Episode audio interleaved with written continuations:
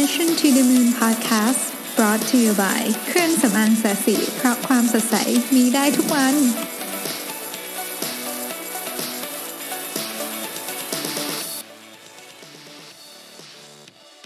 สวัสดีครับ ยินดีต้อนรับเข้าสู่ Mission to the Moon Podcast เอพิโซดที่ 110 นะครับ คุณอยู่กับประวิทยานุสาหะก็วันนี้เราก็มาคุยกันเรื่องที่เป็นเรื่องที่มีคนพูดถึงเยอะเหมือนกันในยุคหลังๆ นี้ก็คือเกี่ยวกับเรื่อง การเปิดหน้าร้านการมีหน้าร้านเทียบกับการขายออนไลน์อะไรดีกว่ากัน แล้วมันแตกต่างกันยังไง อนาคตเนี่ยจะซื้อของแต่ออนไลน์กันหมดหรือเปล่าอะไรอย่างเงี้ยเนี่ยนะครับ เพิ่นผมมีโอกาสได้ไปบรรยายให้กับกลุ่มลูกค้าที่เป็นต้องต้องเรียกว่าเป็นผู้ค้าปลีกรายใหญ่ ผู้ค้าปลีกและค้าส่งรายใหญ่นะฮะของหลาย ๆ จังหวัดนะครับ ซึ่งซึ่งก็ได้รับเกียรติจากจากแบรนด์แบรนด์หนึ่งเนี่ยเชิญไปเนี่ยนะฮะก็ ก็เลยได้ศึกษาเรื่องนี้พอสมควรนะครับว่าคือจริงๆเขาเชิญไปคุยเรื่องอื่นนะแต่ว่าก็ก็อยากจะคุยเรื่องนี้ด้วยว่าเอ๊ะจริง ๆ แล้วอนาคตของเรื่องของอธุรกิจค้าปลีกเนี่ยมันจะเปลี่ยนไปยังไงนะครับ ก็เลยได้มีโอกาสหาข้อมูลพอสมควรนะฮะเราก็ได้เจอเรื่องที่น่าสนใจมากครับผมว่าเฮ้ยจริงๆเนี่ยมันมีเรื่องหลายอย่างที่เราไม่รู้เลยนะฮะในธุรกิจนี้ ผมไปพบ อ่อ article หนึ่งนะครับจาก CB Insights Research นะครับเขียนว่า analyzing six e-commerce brand breaking to brick and mortar to understand the secrets to their success ก็ CB Insights ก็เป็นหน่วยงาน research ที่ publish article ต่างๆ มาค่อนข้างเยอะนะครับ แล้วก็เขาพูดถึงเรื่องของธุรกิจรีเทลคือมันมีความรู้สึก หรืออย่างน้อยที่สุดก็เป็นสิ่งที่คนคิดกันเยอะว่าเอ๊ในยุคปัจจุบันนี้โดยเฉพาะในอย่างประเทศที่ที่ธุรกิจธุรกิจ e-commerce ค่อนข้างจะเจริญเติบโตมากอย่างสหรัฐอเมริกาเนี่ยร้านที่เป็นร้านฟิสิกอลสโตร์เนี่ยนะครับร้านที่เป็นร้านที่มีหน้าร้านนะนะมันจะมันจะค่อยๆหายไปไหมนะฮะนั่นเป็นความรู้สึกของคนนะแต่ว่าในความเป็นจริงเนี่ยถ้าเรามาดูข้อมูลจริงเนี่ยเราจะพบว่ามันไม่ได้เป็นอย่างนั้นนะครับ อะเรามาดูเรื่องเรื่องเรื่องคือมันไม่ได้เป็นอย่างนั้นซะทีเดียวใช้คำนี้แล้วกันคือไอร้านที่ปิดไปนะมีเยอะนะครับ แต่ว่ามันมีข้อมูลที่น่าสนใจอยู่เบื้องหลัง เรื่องนี้นะฮะเเริ่มต้นก่อนเวลาเราพูดถึง e-commerce เราพูดถึงคนที่ทำให้ร้านค้าแล้วกันเป็น physical store หายไปเนี่ยนะครับโดยเฉพาะในสหรัฐอเมริกาเนี่ยชื่อแรกที่เรานึกถึงก็คือ Amazon คือในความเข้าใจของของคนจำนวนมากบนโลกใบนี้เนี่ยก็คือว่า และความเข้าใจของผมด้วยก่อนหน้าที่จะมาอ่านอาร์ติเคิลนี้คือ Amazon เนี่ยเข้ามาแล้วก็ทำให้ร้านค้าที่เป็น physical store เนี่ยหายไป ซึ่งเป็นความเข้าใจที่ถูกนะครับ ประมาณหนึ่งแล้วกันนะฮะตั้งแต่ Amazon เริ่มเข้ามาในในในธุรกิจอออย่างช่วงช่วงที่โตเร็วๆเนี่ยนะฮะก็คือตั้งแต่ปี 2006 เป็นต้นมาเนี่ย10 ปีเนี่ย เฉพาะ 5 คู่แข่งใหญ่ของ Amazon ที่เป็น Department Store คือ CS, JCPenney, Nordstrom, Kohl's และ Macy's เนี่ยนะฮะมีมูลค่าบริษัทหายไป 75 billion US ดอลลาร์ถ้ารวมพวก Walmart และอื่นๆ อีกจะเยอะกว่านี้เยอะนะครับในขณะที่ตัว Amazon เองเนี่ยในช่วง 10 ปีนั้นเนี่ยโตขึ้นมาจาก 17 billion US ดอลลาร์เป็น 355 billion ปัจจุบันเป็น 500 กว่า billion แล้วเนี่ยนะคือโตเร็วมาก แต่ คำถามก็คือ Amazon เนี่ยทำธุรกิจทั้งหมดบนออนไลน์ใช่ไหมนะครับน่าสนใจมากครับ ใน quarter หนึ่งปี 2018 งบ quarter หนึ่งปี 2018 ก็ออกมาแล้วของ Amazon นี่นะฮะยอดขาย online sales เนี่ยอยู่ที่ประมาณ 26.9 billion US ดอลลาร์นะฮะอันนั้นก็ไม่ก็ก็ไม่ใช่เรื่องแปลกอะไร แต่ว่ายอดขายที่มาจาก physical store เลยนี่นะครับ อยู่ที่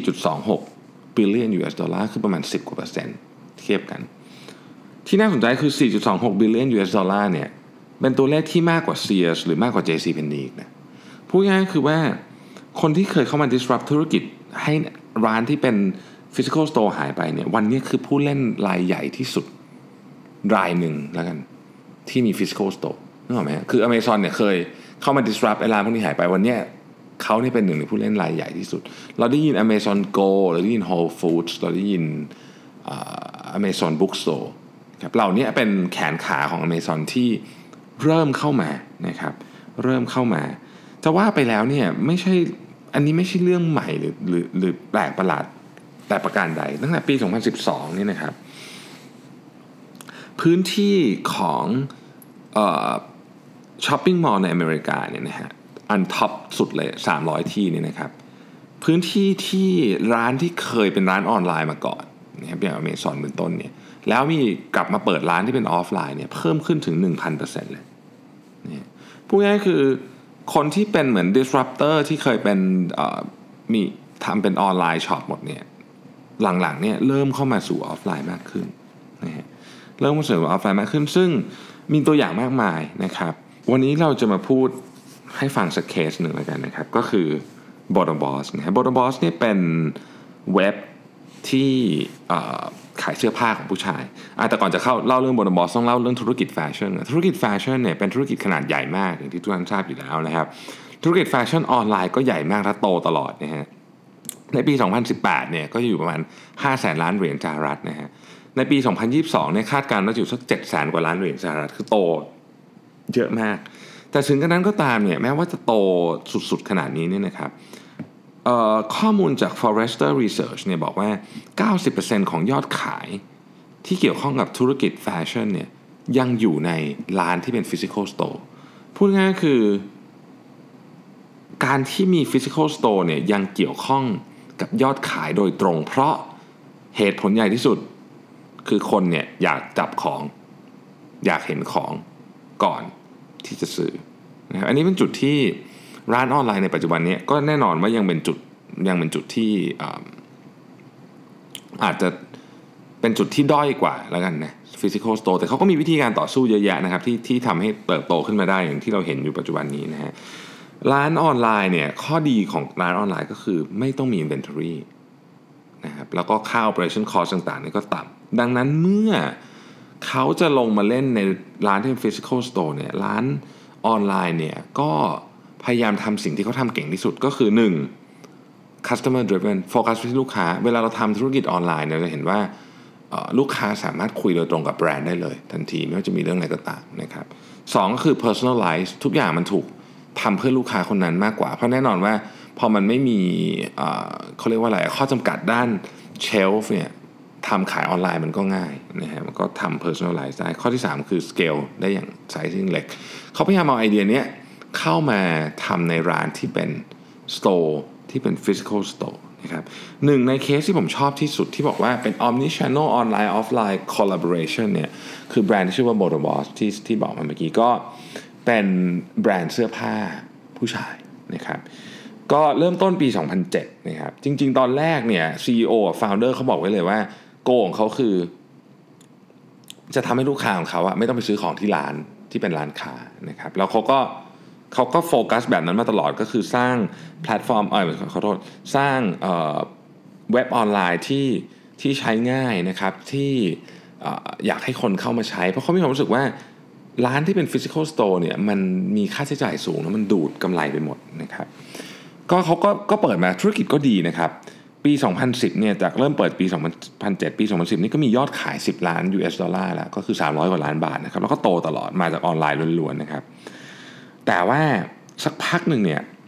feedback จากลูกค้าเนี่ยนะครับเริ่มทำให้บริษัทเนี่ยเห็นว่าการที่พึ่งพาแต่โมเดลออนไลน์อย่างเดียวเนี่ยอาจจะไม่ workนะฮะอาจจะไม่ work เขาบอกว่าลูกค้าของ b o n o b o s เนี่ย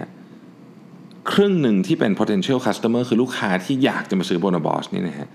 มีความต้องการที่ง่ายมากเลยอันหนึ่งที่เขาตอบสนองไม่ได้คือ พวกลูกค้าเหล่านี้อยากจะลองเสื้อผ้านะครับ แล้วก็ของบางอย่างมันต้องลองนะยกตัวอย่างเช่น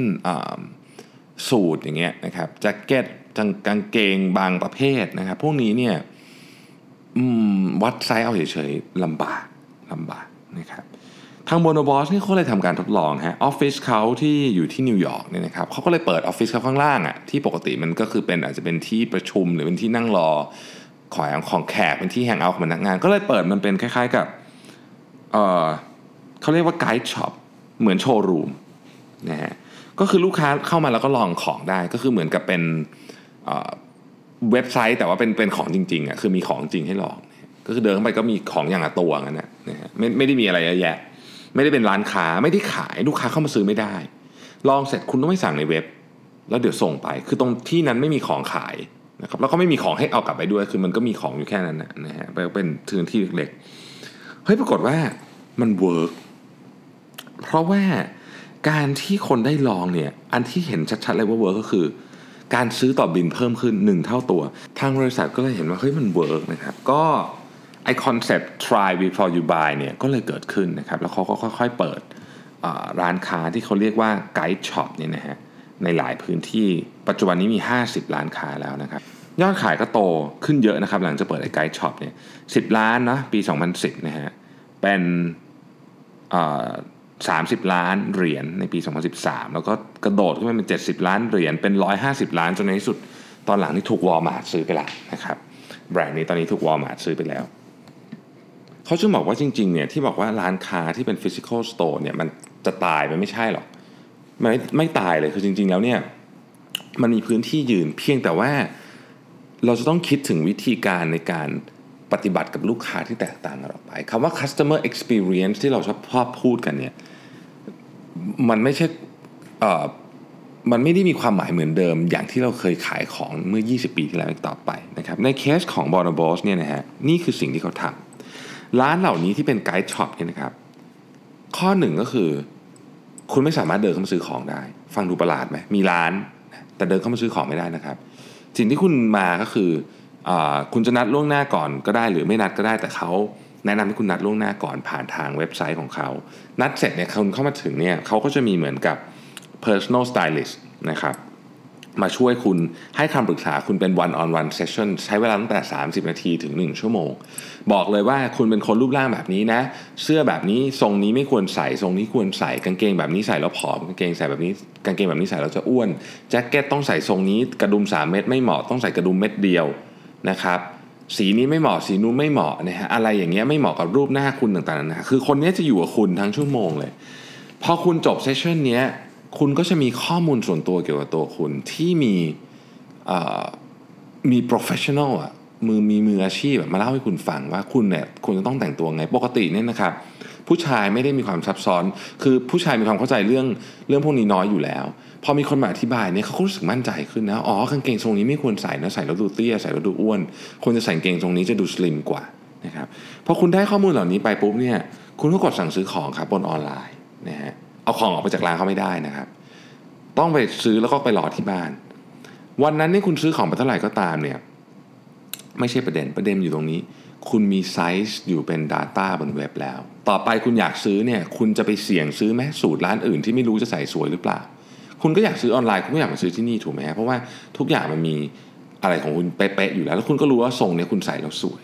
นะครับทรงนี้ของร้านนี้ที่คุณมาได้มาลองด้วยตัวเองนะครับอันนี้คือข้อได้เปรียบอันที่ 1 ข้อได้เปรียบอันที่ 2 ซึ่งซึ่งผมว่ามันโคตรชาญฉลาดต้องใช้คำนี้นะฮะคือร้านค้าของ Bonobos เนี่ย หนึ่ง shop เนี่ยนะครับเล็กกว่าร้านของคนอื่นเนี่ยเป็น 10 เท่า ยกตัวอย่างเช่น ร้าน guide shop ร้านแรกของBonobos เนี่ยในในในนิวยอร์กเนี่ยนะครับขนาดแค่ 65 ตารางเมตรเท่านั้นนะ700 ตารางฟุต 65 ตารางเมตรเท่านั้นนะเล็กมากเลยนะ 65 ตารางเมตรก็คือเท่าคอนโดห้องหนึ่งอะนะฮะแต่ว่าร้านของคู่แข่งถ้าเราคิดว่าเป็นคู่แข่งเนี่ยนะครับอย่าง H&M เนี่ยนะฮะค่าเฉลี่ยเนี่ยอยู่ประมาณสัก 25,000 ตารางเมตร หรือ2,003ของขอโทษ25,000 ตารางฟุต หรือ 2,300 ตารางเมตร คือใหญ่กว่าแบบ 10-20 เท่า ร้านที่ใหญ่ที่สุดของ H&M เนี่ยนะฮะเอ่อคือ 63,000 ตารางฟุตนะฮะหรือ 5,850 ตารางเมตร ซึ่งเอาไอ้ร้านที่ใหญ่ที่สุดของ H&M เนี่ยเทียบกับร้านที่ใหญ่ที่สุดของ Bonobos เนี่ยร้านที่ใหญ่สุดของ Bonobos เนี่ยคือ 4,000 ตารางฟุตนะครับ ก็คือประมาณ 370 ตารางเมตร เอาร้านของ H&M หนึ่งร้านที่ใหญ่ที่สุดเนี่ยคุณใส่ร้านที่ใหญ่ที่สุดของ Bonobos เข้าไปได้ทั้งหมด 16 ล้านคำถามคือทำไมร้านเขาเล็กได้ ตอบ 1. ไม่ต้องมี inventory อย่าลืมฮะเขาไม่ขายคุณ เพราะฉะนั้นเสื้อผ้าเขาก็มีเท่าที่ให้คุณลองอะ่ะจบคือมีอย่างตัวสองตัวอะไรอย่างเงี้ยนะฮะเหมือนในเว็บไซต์เหมือนคุณเดินเข้าไปในเว็บไซต์ แต่คราวนี้มันเป็นร้านเป็นฟิสิกอลสโตร์ผมว่ามันชาญฉลาดอันนี้คือนี่คือการสร้าง customer experience โดยการใช้ เขาเรียกว่าเครื่องมือของออนไลน์กับออฟไลน์มาบวกกัน ข้อที่ 2 ก็คือไม่ต้องมีที่คิดเงินไม่ต้องมีอะไร พนักงานไม่ต้องดูไม่ต้องวุ่นวายเรื่องการ restock ของไม่ต้องวุ่นวายเรื่องของการมาเก็บตังค์คุณไม่ต้องอะไรพวกนี้ไม่ต้องเขาโฟกัสที่บริการ one on one ให้ประสบการณ์ที่ดีที่สุดกับลูกค้าคนนั้นคนเดียว โอ้โห เจ๋งมาก คือเป็นเหมือน no inventory model นะฮะ เทียบกับคู่แข่งที่เป็นออนไลน์ด้วยกัน Bonobos บอกว่าการผสมออนไลน์กับออฟไลน์นี่นะครับจะทำให้รอบของการซื้อของลูกค้าเนี่ยน้อยลง ถ้าเป็นออนไลน์ pure ๆ ลูกค้าจะมาซื้อทุก 85 วันโดยประมาณ